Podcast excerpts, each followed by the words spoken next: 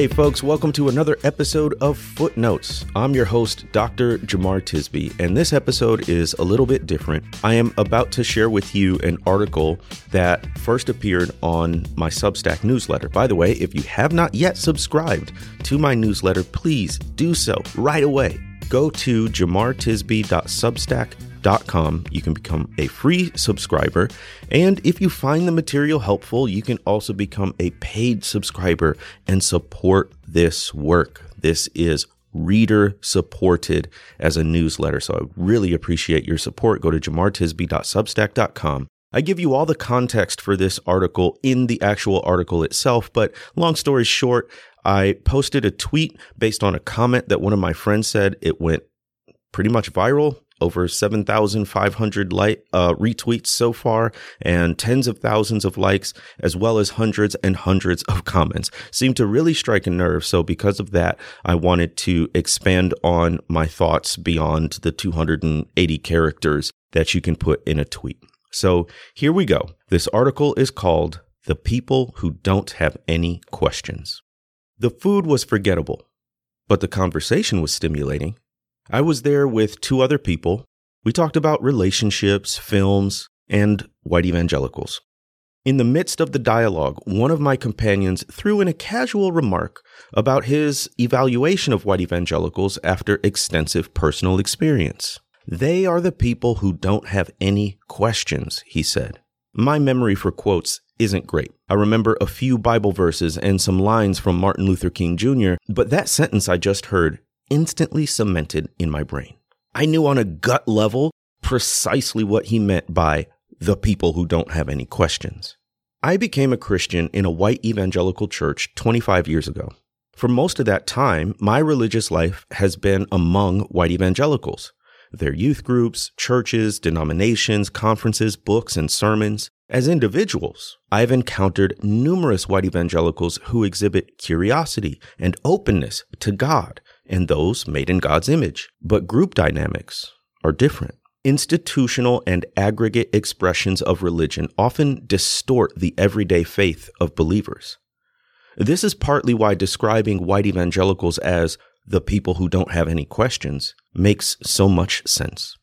How can a group of people be so certain about topics that are so complicated? How can they say with so much certainty, the Bible says, when so often their interpretations have led to injustice and oppression. The way I understood the phrase, the people who don't have any questions, is not that white evangelicals never ask any questions or have any doubts. Rather, they or their leaders have an indisputable conclusion to every query. Go ahead and ask the question, but you need only ask once because there is an answer to every question often with a Bible verse to back it up. Once you have asked all the questions and gotten all the answers, what's left? You have become one of the people who don't have any questions. As a new Christian, part of what drew me into the white evangelical world was the appearance that they had an answer for every question. On every issue, they had a biblical stance. Question How old is the earth? Answer 6,000 years old, clearly. Question How should a household function? The husband slash father works outside of the home to provide money and resources for the family. The wife slash mother stays home, raises the children, and supports the husband slash father. All other arrangements are less desirable and probably the result of a lack of obedience or outright sin. Question What should we think about racism? Answer Hating any person because of their skin color is wrong. Thank God we've moved past that. Now, people of any race or ethnicity have the same opportunities if they just work hard enough. People who still talk about racism make overblown claims, blame all white people for their problems, and some are trying to get rich off of a grift. Question What do we think about public education? Answer the government is godless, and so are their schools. Our children will be introduced to sinful ideas and reject the God of the Bible if they attend public schools. We either need to start private schools, preferably with public funding, where we can control the curriculum or we need to take over public education at all levels so we can bring the schools in line with a Christian worldview. Question How should Christians vote? Answer Christians should only vote for pro life candidates because the most important social issue of our day is repealing the laws that permit abortion and eliminating the practice altogether. We should also elect candidates who will appoint judges who believe the same. While other issues may be important, when you cast your vote, this single matter trumps them all. Question What is the best economic system? Answer Capitalism is the best economic system. It's the only one based purely on merit, and it leads to the most wealth for everyone. Other systems, like socialism, steal wealth from hardworking people and give it out to lazy, undeserving poor. They just need to work harder. And let's lower taxes on the richest people because they are the ones who create jobs for the rest of us. And the government should just get out of their way.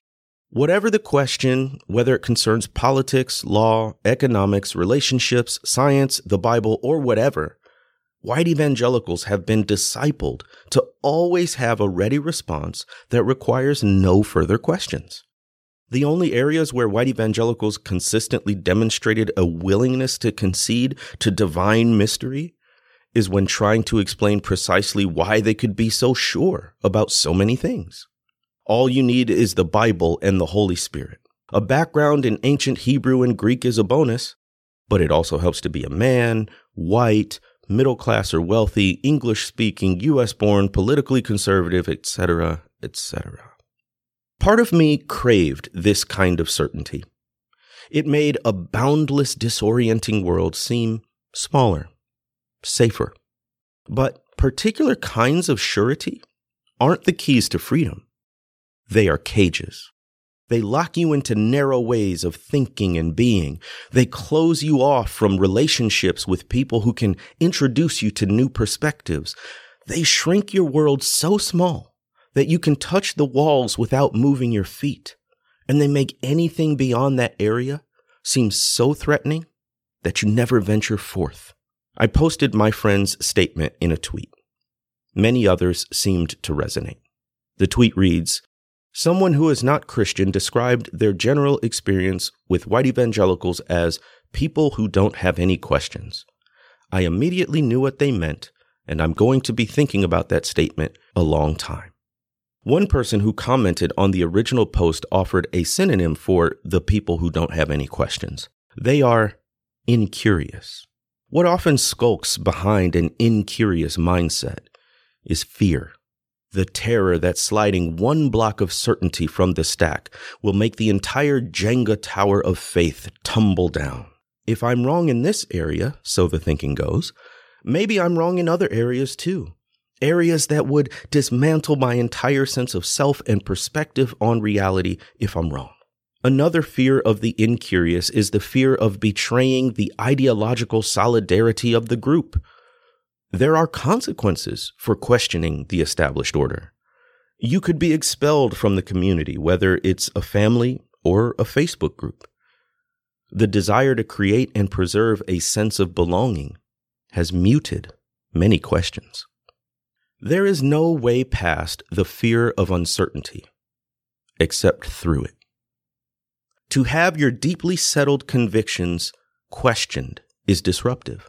The consequences of such queries are so unpredictable that it would be dishonest to presume the result. You may become more cynical. You may lose relationships you cherish. You may reject religion altogether.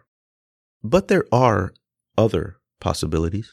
If you question your certainty, if you view curiosity and confusion not as apostasy, but as entries into deeper understanding, if you concede that finite minds will always not understand more than they understand, then life becomes a limitless adventure of learning.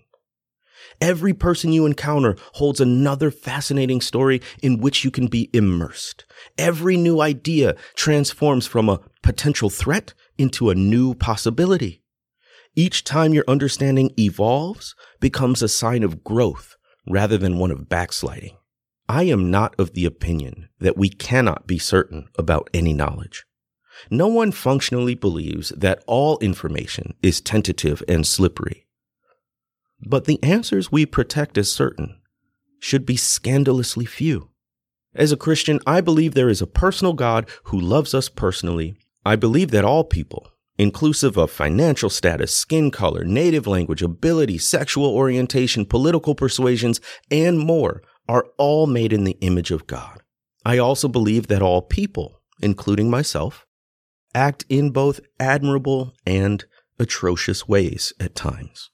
I speak boldly on matters of justice from issues of race to reparations to the death penalty, but I strive to be informed, and I hope that with credible information, I might learn and change my mind on occasion. When we were all much younger, long before we'd ever have the hint of interest in reading an article like this, we embodied wonder and curiosity. Our questions led us to ask if someone we just met would be our friend. It guided us into fields and up the branches of trees. It filled us with new information that we were bursting to share with anyone who would listen. As children, we knew that our questions would lead us closer to truth and deeper into the joy of being. A few days later, I followed up with my friend. He elaborated on his perspective. He said, I think I also told you that I often felt jealous about the dogma of inerrant certainty. I do, but I also recognize, for me, the fallacy in that thinking. I think it's lazy. I think that practicing a faith in the divine requires dirt under your fingernails. Always. You have to engage and discover. What if white evangelicals were not known as the people who don't have any questions? What if they earned a reputation as the people who engaged and discovered.